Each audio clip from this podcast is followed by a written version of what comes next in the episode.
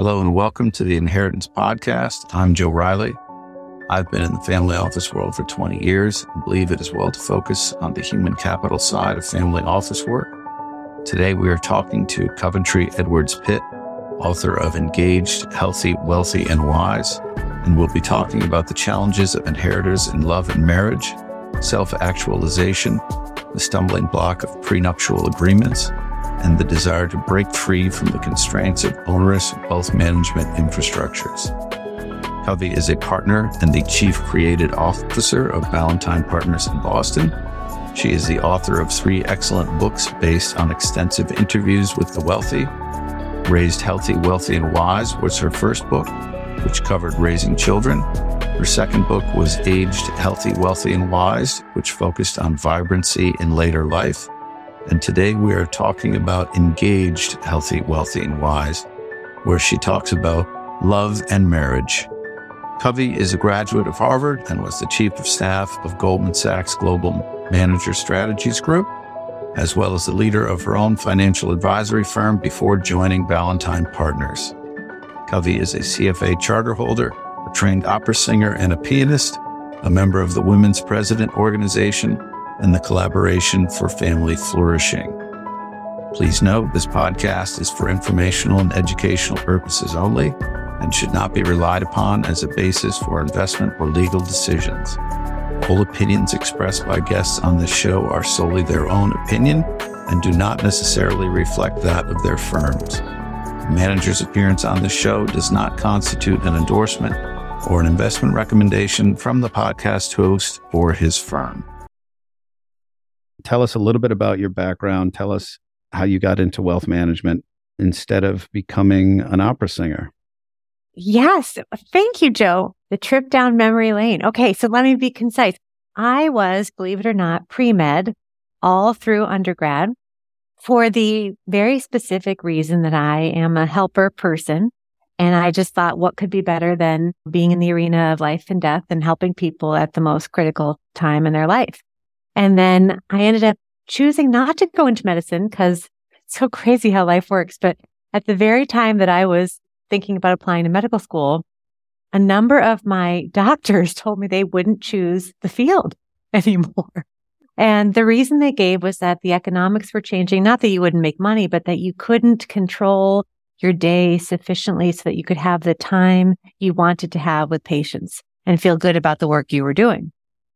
And that kind of apologies to any doctors listening. I'm sure, I'm sure that there are ways to create that outcome, but it really frightened me a little bit because I didn't want to be locked into a situation where I didn't feel like I could serve my patients in a way that felt good to me.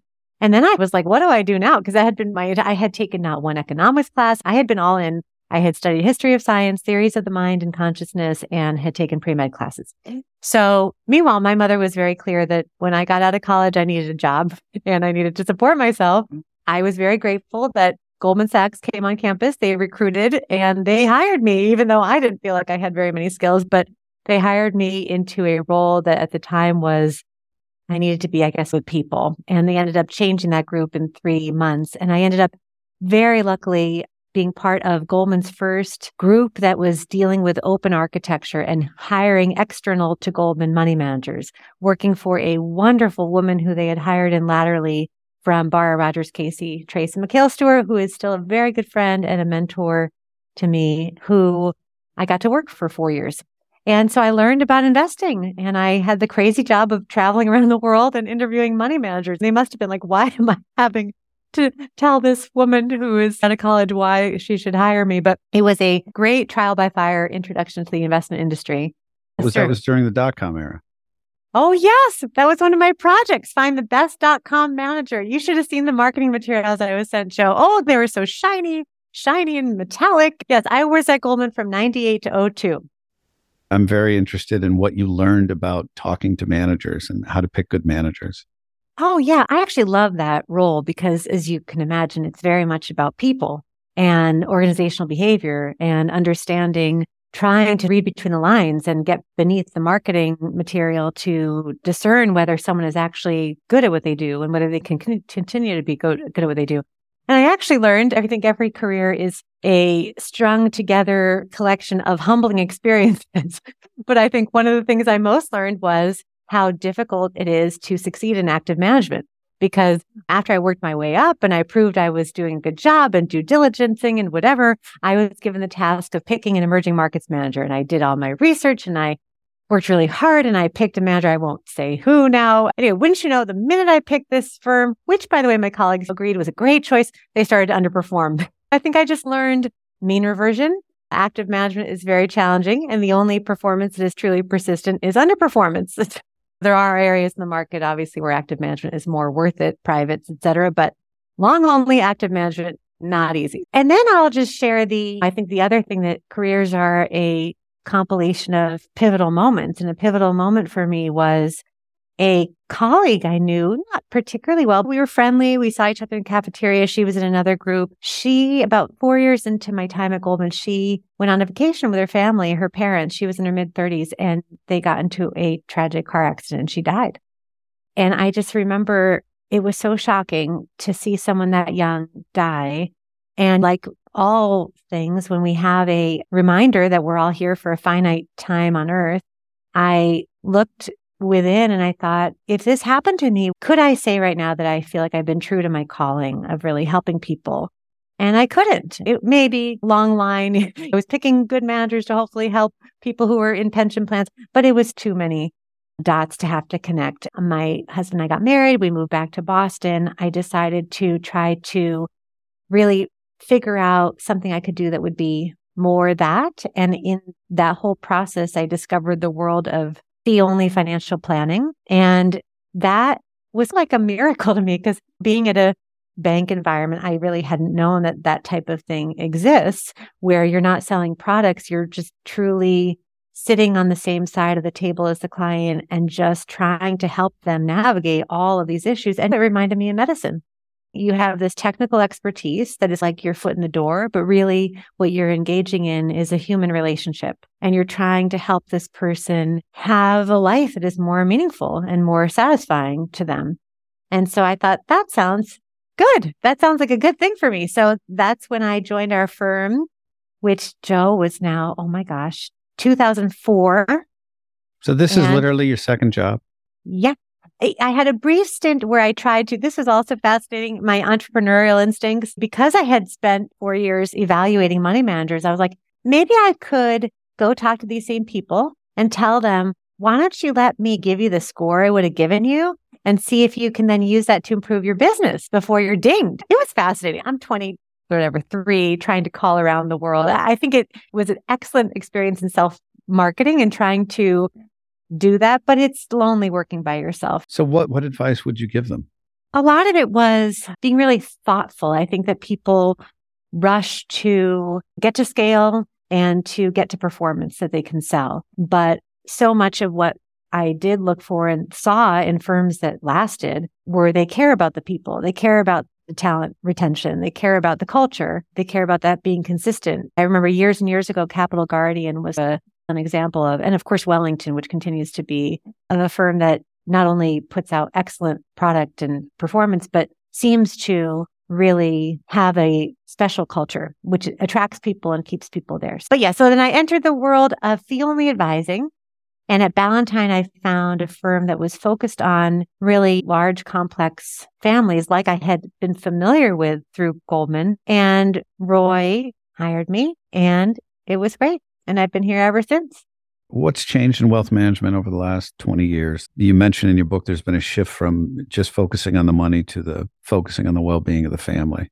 That is such a good question, Joe. I'm an optimist. Let me focus on the good first. The good is the model of comprehensive wealth advising that looks at not just the alpha you're generating in the portfolio, but understands that there are other things that matter and whether it's the most narrow definition, you should have an estate plan that works, you should have insurance, or whether it's a broader definition, let's actually think about whether money is helping you be a happier person and whether your kids are all right. That has now become the defining model in the industry, which is great. Whether people are actually implementing it and really doing it is another question because I think it's still, if you're a consumer in this world, I think it's very hard to evaluate at the first meeting whether these people who say they'll do all this stuff will actually do it and be good at it. And I think sadly, the economics of the industry are still such that firms are incentivized to scale up assets. If a firm charges only on AUM in the door or AUM into products, it's a different economic situation than say you're charging a flat fee for consultative services that really range across that entire spectrum. So th- there's stuff that's still left on the table, but I would say I am glad that now these people are talking about the fact that you need to really look at all of these aspects of a client situation.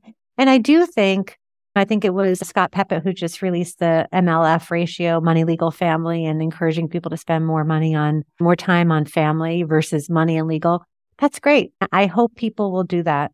I do caution the book about, I think there's a downside to that, that we can go overboard if all of us well meaning advisors focus with laser attention on helping a young inheritor develop their potential. I think sometimes that's not what that young person needs. They need some space to go and try to prove to themselves that they can be independent. And having a cadre of advisors trying to help smooth that road for them is sometimes counterproductive. You've got three books now. Your first was about raising children, second was about aging, and this new one is about relationships. I wanted to ask you about your process. You've done a lot of interviews for these books they have a really wonderful feel to them. They're very easy to read. You've managed to integrate interviews, psychological studies, your own field work, but it's also something that you can actually uh, sit down and read and enjoy the stories. So I'm wondering how you make all of that work. Thank you, Joe. It's not easy. I'll say anyone who's written a book knows it's not easy, but I do have a very specific process. I'm a very linear thinker. Every book starts with a one page, it's literally a one page table of contents. I have a concept of the types of issues that need to be addressed. And then as I do those interviews, and it's usually 50 or so interviews over multiple years, thousand plus page of transcripts, it's this iterative process of checking whether the topics I thought that we needed to cover are the right topics, questioning whether any assumptions that were in even that selection of topics are right or wrong, and then starting to fill into this one page that I started with becomes about a 150 page outline of building all of the detail of the hypotheses and the stories. And I love doing literature reviews. We've had a lot of wonderful content produced in our industry, and I definitely don't want to reinvent the wheel in any way. So I, and I also don't want to neglect important contributions that others have made. So I literally had to build it. My husband built a new bookshelf for me once we went to work from home because there's a lot more room in the office. But since I largely wrote this at home, I now have two more bookshelves that are filled with other books from our industry that I read and tried include the salient points from. And then I try to, in the writing, pull in these different parts to keep the momentum going because I really think these books are about the stories. That's why I write them. I write them to give a platform to the voices of the people I have interviewed. And this book, Joe, in particular, I mean, there were so many people, these inheritors and their partners who I talked with. There were tears. You were right that I saved the hardest book for last. It's hallowed ground that I was on in these interviews of wealth, trust, marriage. But a number of the people I interviewed said, A, I wish I had a book like this earlier in my life. And B, you have got to tell people what we went through. You've got to share this with people so other people don't have to go through this and that they know there's a better way. And so I felt a tremendous duty really to these people I interviewed to not only get their stories out there, but to capture their stories in a accurate way that reflects their experience. So that really is the meat of it.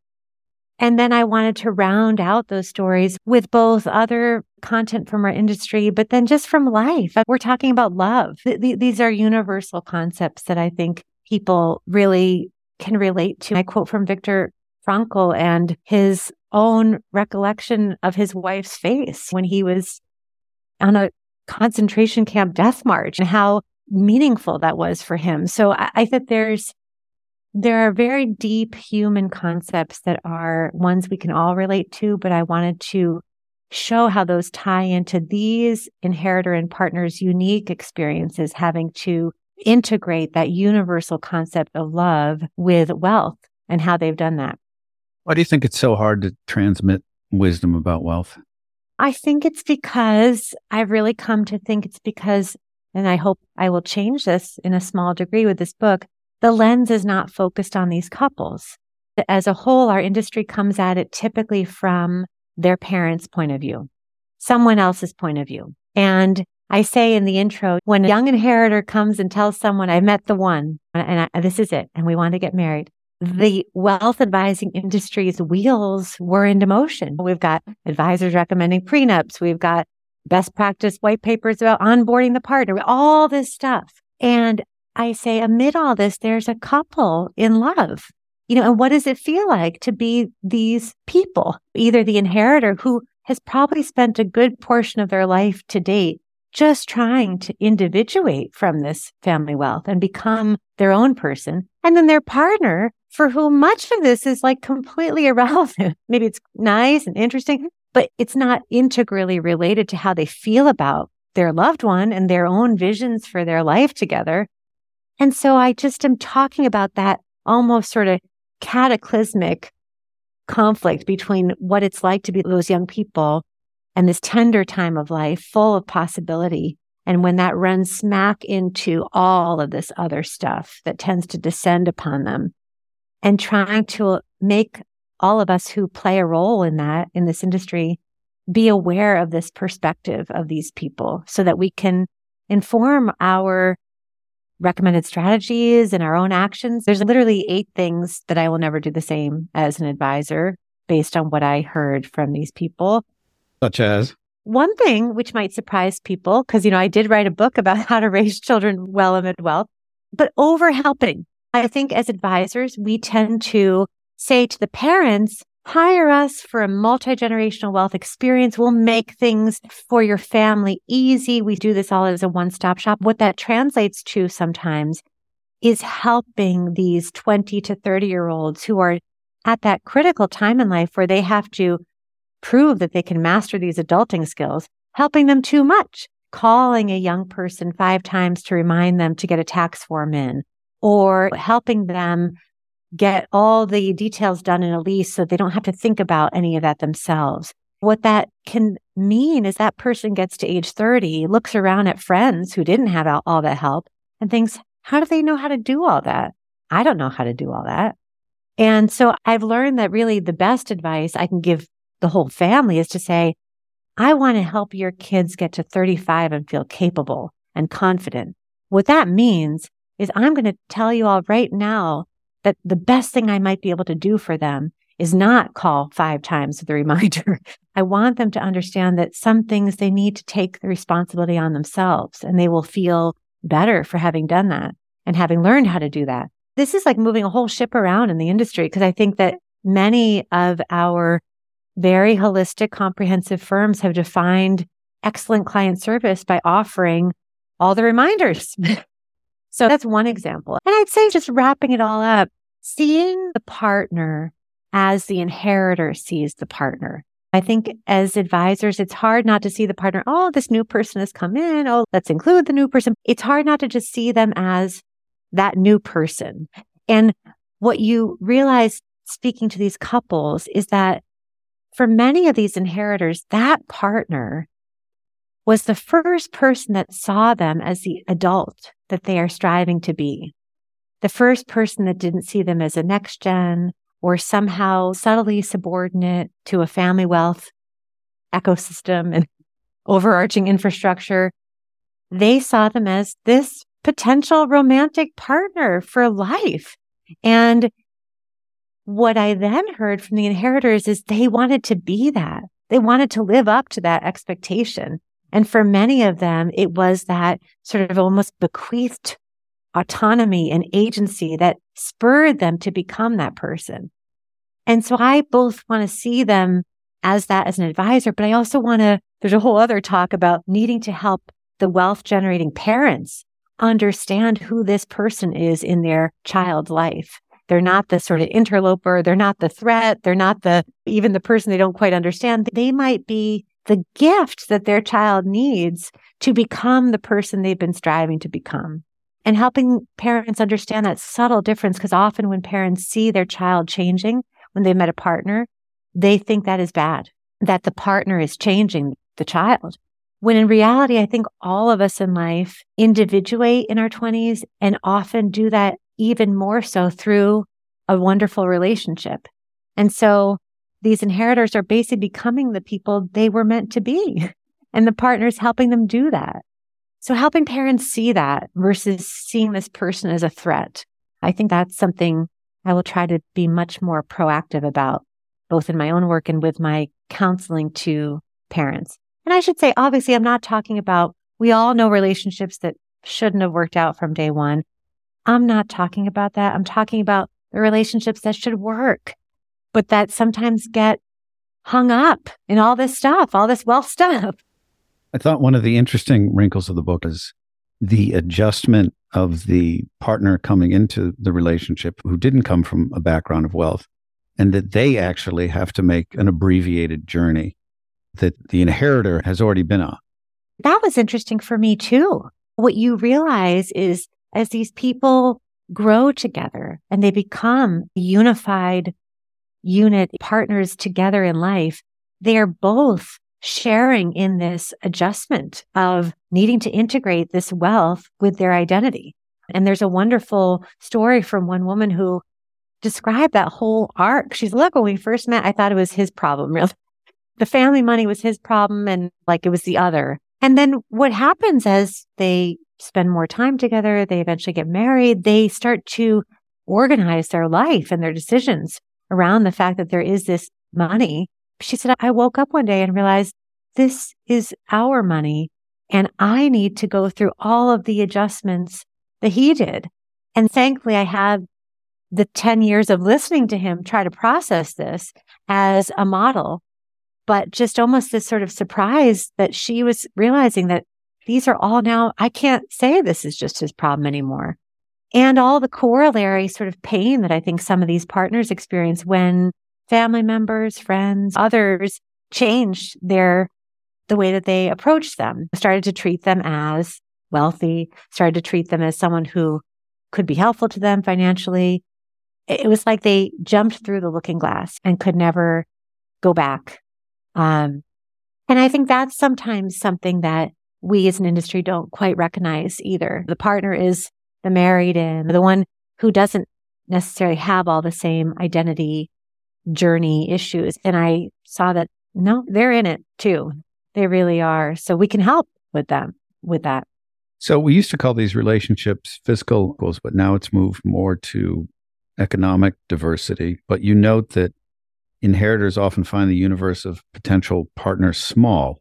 How should inheritors think about finding partners? Yeah, I do talk about this kind of the different tacks people sometimes try to take to insulate themselves from pain. Maybe if I just date other people with money, I won't have to deal with this voice inside myself that says, I don't even know how to broach this topic with someone who doesn't have money. But where I come out is what I heard in the stories of the people I interviewed, which is that 80% of them, 77% of the couples I interviewed were a partner who viewed themselves as an inheritor with someone who wasn't. And I actually think that is great. I think that inheritors should not limit themselves to people who they think in some ways matches their socioeconomic background. I think what they should do is find someone who Myra Salzer talks about this concept of a money neutral partner. I pick up on that. I talk about the four success factors from my first book to make sure an inheritor themselves. It's about proving to yourself you don't need this money so that you can then come back and engage with it with agency and authority, just like those who made it, really. And an inheritor does well, I think, to find a partner who feels the same. Great, there's money, that's cool, but they are not either drawn to it, they're not there for the money, and they're also not so repelled by it that it's not playing a defining role in their identity, I'd say. I think it's really critical for inheritors to find partners who have a foundational sense of identity they have built for themselves and have constructed so that they can also withstand the sort of centripetal force. What Jay Hughes and Keith, I think, and Susan talk about the centripetal force of the black hole of wealth. You need the partner to be able to withstand that too. So the two of you can stand your ground together and be able to, in a healthy way, integrate the wealth, but not be so subsumed by it that becomes your whole life. Kind of advice would you give to parents who are dealing with the delicate issue of the, the fortune hunter? Uh, I'm hoping actually this book will help these young inheritors be discerning themselves. I think that what's really tricky for parents is it's almost a no win. You can see a person who you think is probably not great for your child. And I think the child needs to come to that conclusion on their own because at some point, I've just seen in life that if the parent inserts themselves into that very challenging situation, what they risk is alienation from the child. And when that relationship goes south, which it probably will eventually, if the parent has become alienated from the child, then has no one to go to. I had some wonderful parent generation people I interviewed who shared with me some really challenging situations of knowing their child was headed into a marriage with a person who maybe wasn't a fortune hunter, but was probably just not great, was not probably a great fit. And just needing to let that play out and be there for their child when it eventually didn't work. I think the most important thing a parent who is concerned about this, rightfully concerned about this, can invest in is the child's own self esteem, the child's own sense of capability. And I think when children grow up into young adults who feel confident in their own abilities, they are much better able to figure out if a partner is there for the right reasons or not. The reason I devoted the first chapter of the book to helping these young inheritors take up the mantle from their parents. I say, look, maybe your parents didn't raise you to be the perfect human being who's due. And you can, this is your one and only life. You can do this. You can do the work to help yourself feel confident and able to build a sense of self efficacy. And I encourage them to do that because what I sometimes see is when people haven't gotten there, when they're still feeling a lot of shame about inherited wealth or insecurities or all kinds of things, they choose partners to help them fix those problems. They choose the sort of person who hates money because they feel a lot of shame about the money. And what I say is those relationships tend not to go well because it's really the inheritor seeking a solution outside themselves for something that has to be wrestled with in their own mind. So I think parents should help their children build their own sense of capacity and self. And then I think they'll be able to make good decisions about their partners. I think you said something about not necessarily trying to find the right person, but making yourself the right person. Yeah, exactly. That I think you have to first of all know who you are. Myra Salzer, I think a quote her, she says, you know, you need to feel good about yourself and know who you are because you want the person to fall in love with you, the real you. You need to think about who am I? Who is the real me? Who is the real me without this wealth or alongside this wealth or all of that is something I find young people who will inherit, have inherited, or even if they never inherit, grew up sufficiently shaped by parental influence that has stamped their psyche. They need to wrestle with these issues. And I think it's very helpful if they try to really engage in those issues meaningfully. And then I think make progress there. And then if they can meet a partner, I think a partner can help them continue along that journey.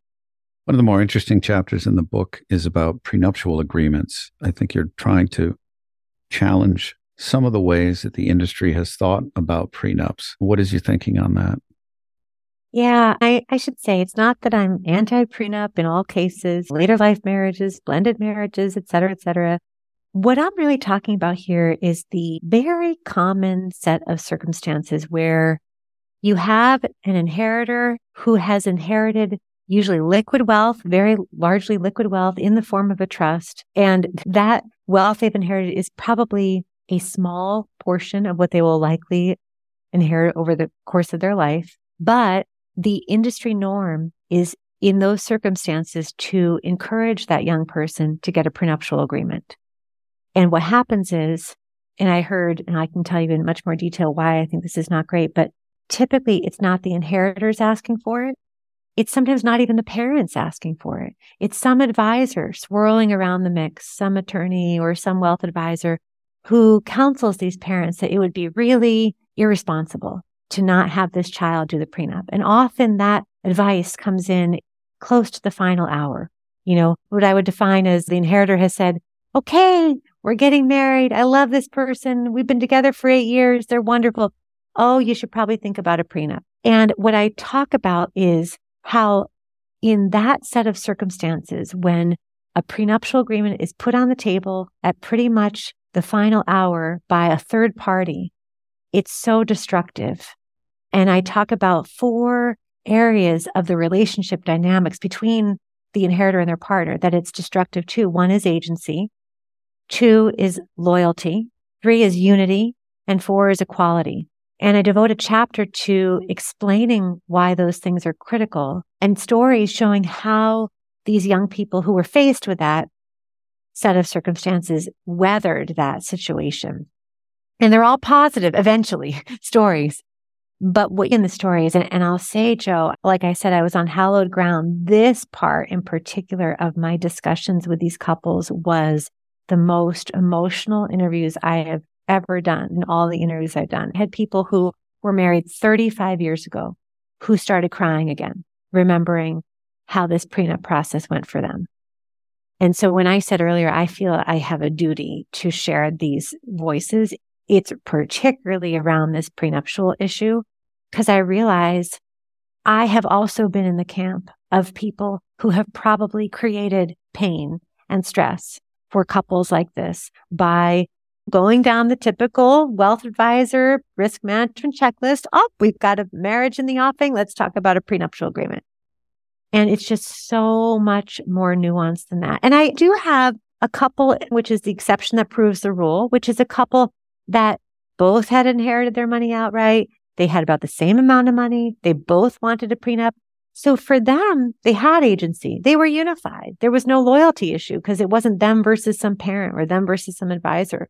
And they had equality because they both had the same amount of money. They loved their prenup. They were one of the few who were so happy they had a prenup. And it's because they had those dynamics working for them instead of against them. And I leave it in the second chapter devoted to this to in the few instances I come out saying, I actually don't think you need prenups in most first marriages under the set of circumstances we talked about. But in situations where they're absolutely required, like a pot trust worth $3 billion that 150 family members will benefit from, I talk about a family that shared with me, this couple said, best gold standard process for how to have this go well if you really must do one. And again, not surprisingly, it worked well because all of the advisors in that situation were thoughtful about how to preserve as much as possible for that young couple their sense of agency. They didn't create a loyalty divide. They allowed them to be unified through a mediated process versus opposing counsel. There were things that were done. And so I really wanted to share that as to say there are things we can do as an industry to try to preserve the couples, these dynamics in a way that helps them feel unified. And I should say, I quote from this wonderful book called The Generous Prenup, which I really recommend everybody read by this attorney, Laurie Israel. And she totally agrees with this view about how prenups can be destructive in this circumstance. She calls them shadow parties, the people who put it on the table. It's a good name. Um, and then she talks about she's a prenup mediator, a better way. And part of what she defines as a better way, which I have really come to agree with too, is prenups that are generous to the less moneyed partner. It's crazy, actually. I talk about how in the history of prenuptial agreements, prenups actually were cre- created to protect the less powerful, less moneyed partner. They were protected, they were protective of wives who had no rights, essentially. So if their husbands died on the battlefield or whatever, they could keep the house. They could keep their kids in the house because otherwise they're out. And how ironic that now it's turned on its head and really the standard prenuptial exists to protect the more moneyed partner. And what Laurie advises and what I see working well is when couples instead find ways to think about how to be generous to the party coming in with less. How do we say pay off that school debt? How do we make the house be jointly owned, even if I'm putting the down payment in with my trust money? It was basically investing in the marriage, building financial entrepreneurship in the marriage that the couple can things the couple can do together and feel good about, that tends to be relationship enhancing other than versus the typical prenuptial process, which does typically the opposite. It's a term of convenience in the industry to, to call people next gens, but you think that we should reconsider that. Yes, I really do. I know there have been efforts and I like rising gen. I certainly prefer rising gen to next gen. And I know it's a term of convenience. I thought actually, I spent about a week trying to see if I could come up with a cool acronym that would, what I did with age. That was an acronym that I chose. Just trying to think, is there any, I think the closest I got to was like people individuating amidst wealth or something, but it never was an easy thing that anyone would remember. So I gave up on that. But the point being, I think we just do such a disservice calling people next gens. There's a wonderful quote from one of the young people I interviewed. She went off on this for about a paragraph about how infantilizing she finds that. Why are we calling people in their 40s next gens? And when we do that, we just remove agency from them. And that's in the same chapter as I don't love the word stewardship either, because sure, there's elements of stewardship which are good. But I think as an industry, we've sometimes gone too far by making stewardship seem like the outcome. It seemed like the end result when really next young, see, there I go. See, we all have to, we have to all hit ourselves in the head when we say that. Cause I, and I have to do it myself. We need a better term. The final chapters of the book are, are, are very thoughtful about the attitudes we have towards generational wealth and dynastic wealth. There was a quote, I think it was page 179, and I'm just paraphrasing. It was wealth managers feel like they have to create all these structures and meetings and retreats to pass the wealth from one generation to the next. But it is generational versus the individual. You're setting up systems where everyone is forced to stay together and you eventually get people who don't know each other and who don't like each other. How can people deal with these issues? Yes, that was a quote, a very good quote from one of my interviewees. This is a huge issue. I think it's one worth really thinking about as an industry, and it's complicated. There are certain inst- where I basically come down on it with this is, of course, there are many circumstances. Really, the entire family enterprise c- consulting world is around circumstances where there is an ongoing operating business that is already the mechanism by which family members are tied together. So if you are one of these people where there is something in your life that is already tying you to family, for sure you need governance mechanisms. You need ways to have everyone's voices be heard. You need all of the stuff that our industry recommends. But what I find is that because that content is out there and that knowledge is thought to be so accepted and best practice, it has now been broad brush applied to situations where you wouldn't need to have people in lockstep, people who inherit a 20 million or 40 million dollar portfolio that's basically liquid assets. And so does their sibling. Those people can get all of their wealth management stuff done on their own in a way that is most reflective of their own nuclear families wishes and values. They can also then choose to go to family reunions and honor family traditions and even perhaps use some of their money collectively to fund a family reunion tradition fund, basically trying to disaggregate. We have a assumption in the industry that you have to stay together to responsibly preserve wealth. And so leave aside the second assumption question, which is do these young people even want to preserve the wealth? That's a whole other thing. But even if you say you want to preserve wealth, I'm just trying to introduce the voices of these inheritors who are now questioning that assumption that you must be forced together to do that. Because what's also fascinating is in these interviews, I saw this just recurring generational pull toward autonomy. One of the women says, it's just ironic that we set this family office up 30 years ago so that the parent generation could separate from their cousins. And now here we are just trying to have that same sort of autonomy. And each generation has this drive to create a system that they feel as parents reflects their values for their own children. And when you start to then have that have to apply beyond that narrow nuclear family lens, it becomes challenging. And what I specifically saw in a number of the interviews is the breaking point tends to be when you have inheritors who are now parents themselves. They've got, say, teenagers. They start to think hard about what they didn't appreciate about how things went for them in their own life. And then they start to say, I don't want that for my kids. And then if they feel that whatever family wealth, infrastructure, family office, whatever thing is locking them into a solution that disagrees with their parenting values, it's a real critical breaking point. And I heard that in a number of interviews that I did. That was the impetus. Even stuff they had lived with for themselves for 30 years that they didn't love, but it was okay when it was just them.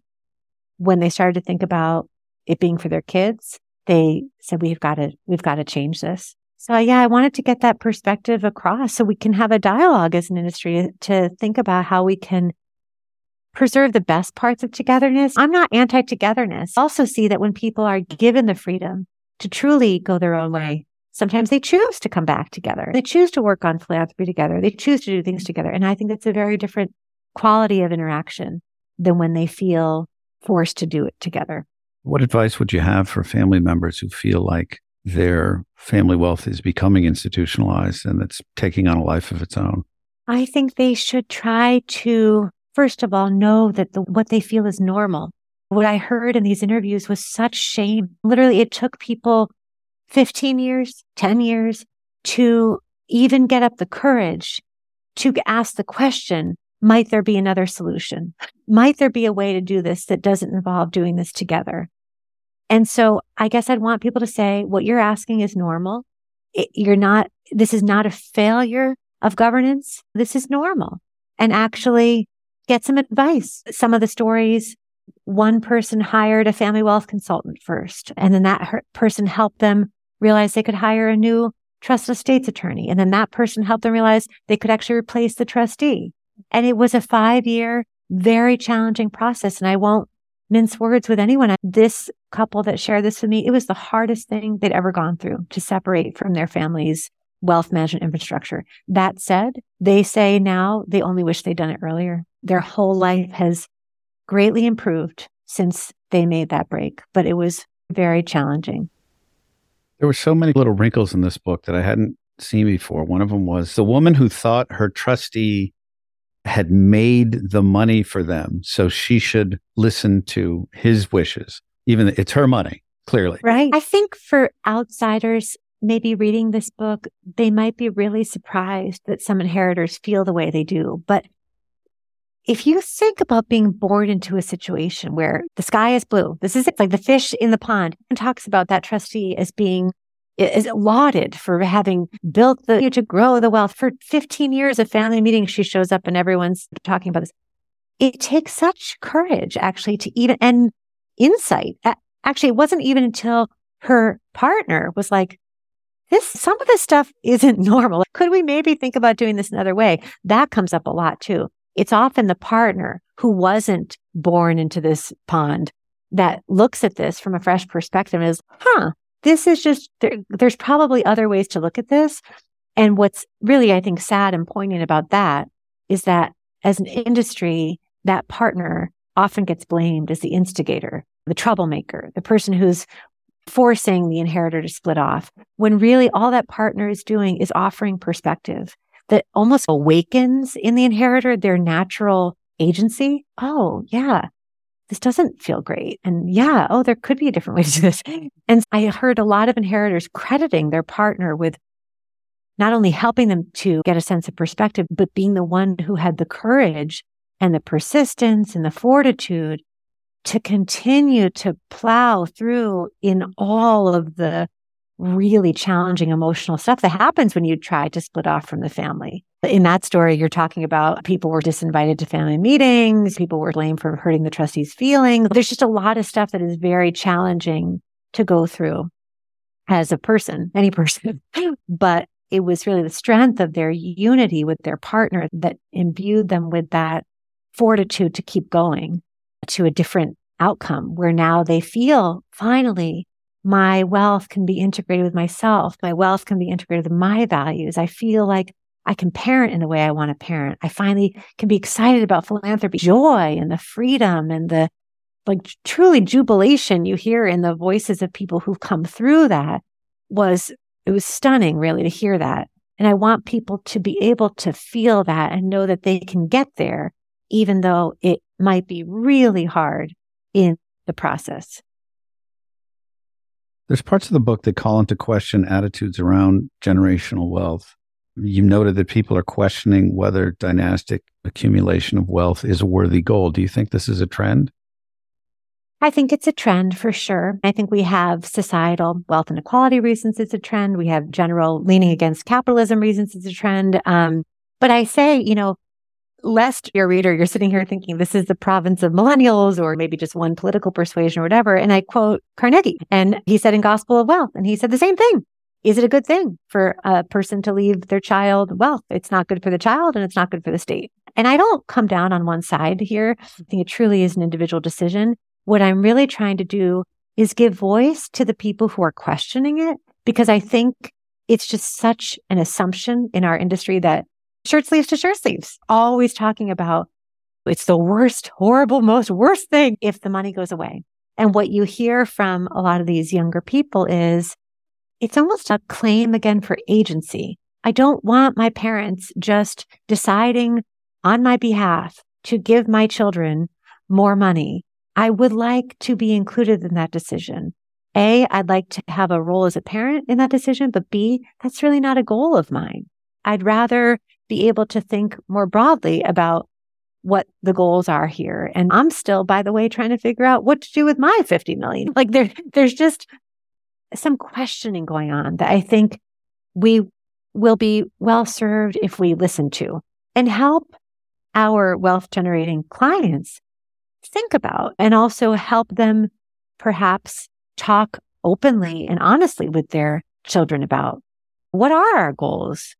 Is more always better? What should we be doing? My view and what I see all the time is that generally speaking, the wealth generating parent, the answer of giving the child the money is the default. It's the default. Like, why wouldn't I want to give my child money? I don't love anyone as much as my child. Nothing gives me as much pleasure as seeing this money go to my child. And so it's the default. And what I heard from many of these people I talked to is they don't want it to just be the default anymore. They want there to be some thought around that decision. What is the concept uh, to you of breaking free? Yeah, I call that chapter breaking free, which is what I was hearing from these people about striking out for autonomy. This whole book, in many ways, is about the journey of individuation and identity formation that an inheritor goes through and often then goes through and is helped in in concert with their partner. In the chapter I write about parenting as an inheritor, I encourage people to ask themselves the question, am I the grown up I would like my child to be? And that's a hard question. And often the answer is maybe not in some areas.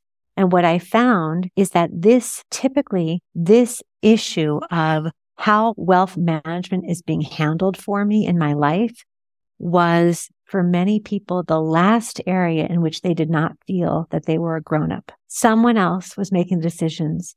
Someone else was setting the course. And there was a deep sense of misalignment, I'd say, between what this individuating person and the grown up they want to be would do and what they were living with. And so breaking free, I think, is bringing those things into alignment. It's looking at the entire landscape of your wealth management ecosystem, your wealth advisor, your trustee, your attorney, your all of these things and saying, does this work for me? Is this, and I don't mean work for me as in some sort of not beneficial way? Am I getting the distributions I want? Is this serving my development into the adult that I want to be? And are these people caring about the goals that I have in my life? And if you feel like they're driving a different bus and you're just along in the passenger seat, that's not good. You need to be driving that bus because you are an adult. And I think that's when I talk about stewardship versus ownership. I think the people who I interviewed, many of them finally, after years of effort, got to a feeling of ownership. Finally, I feel that my wealth is integrated with my true self. And part of that, getting to that point was this breaking free thing. They had to get people in their corner who they felt served that goal versus not. What is the difference between stewardship and ownership? I use the, in, I use the sort of metaphor of, of driving a car. I think stewardship to me is sitting in the back seat while someone else is driving the car. Ownership is you're behind the driver's seat. You're in the driver's seat, hands on the wheel. You're deciding where to go. And what I say is you might even be deciding to go to the same place, but until you're in the driver's seat, you don't really know if that was your decision or you're just really along for the ride. And so again, I think this is half to the industry. How do we help people really feel like owners? And that's a big question because we've got a lot of trusts that never really give people outright ownership and they are working with trustees until their 60s, et cetera, et cetera, et cetera. And what I find is once people become these capable adults, they want to be treated that way. They really want to be viewed in the same degree of influence and authority as the wealth generator would be. And I don't think as an industry, we are doing a great job treating the inheriting generation with the same degree of authority and agency as we would treat the wealth generator. And I think we need to think through that and all the many ripples through our industry that impacts, including trust structures and all sorts of stuff. Why is the movie Love Story a good way to understand inherited wealth? Oh, thank you for asking about the movie section, Joe. Yes, there is a little recommended movie section at the back of the book because this was one of the benefits about writing about something as universal as love. Hollywood gets love. And there are some fantastic movies that really explore the very themes that this book talks about in very deep ways, including Crazy Rich Asians. But Love Story in particular is a wonderful example of how to be a parent welcoming a new partner to a family and how not to be a parent welcoming a new. And I don't want to mm-hmm. give too much away, but if anyone watches that movie, if you just compare her father and his father, and then take note of who is still in the relationship by the end of the movie, it's, and what it comes down to is essentially realizing that the course of life is essentially to allow those coming after you to define their own life and define their own existence. And to the degree you can be accepting of that and be inquisitive about that and be curious and make space for that definition autonomy, I think you will be in the person's life. To the degree you don't, you won't. And it's just a wonderful movie. That's a sad one though. Then you need to watch some of the happier ones. Did you think it was a positive message in Crazy Rich Asians? I think that's actually an excellent movie. I think it gets somewhat maligned but I think a couple things.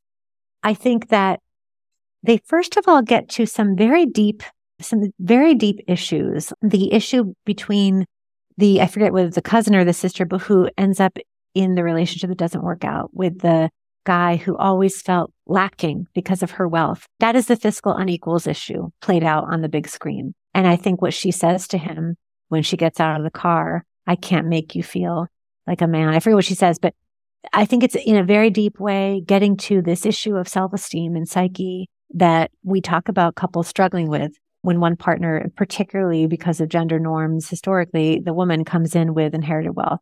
I also think I talk about in the prenup chapter about loyalty and how there's some unbelievable stuff about how critical, not surprisingly, loyalty is important in a relationship, but relationships experts talk about betrayal being at the heart of the failure of every relationship fails is often failing because of betrayal.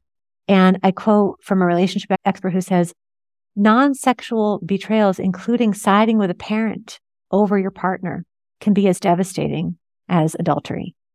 And I say, how crazy then that a typical prenup process that we do as an industry asks inheritors essentially to betray their partner and prioritize their parent or their family's money just at that most tender time of possibility in the relationship. And Crazy Rich Asians gets this down, as do a number of the movies on that list. There's this fork in the road moment where the inheritor partner is given a choice and they are able to then demonstrate the degree of their love and loyalty for their partner by saying, I would leave this all behind. I'd leave the money behind. I'd leave the role in the family firm behind. I'd do it all for you. And of course, because it's movies, some other solution always presents itself. So it doesn't have to be that draconian. But it, same thing happens in Coming to America, by the way. But there's, but there is this cinematic tradition of putting on the screen that critical moment where the inheritor can say, I would choose you. I would choose you over everything else. And that's a demonstration of loyalty. And it tells, it signals to the audience, okay, they're going to work out. This is going to work.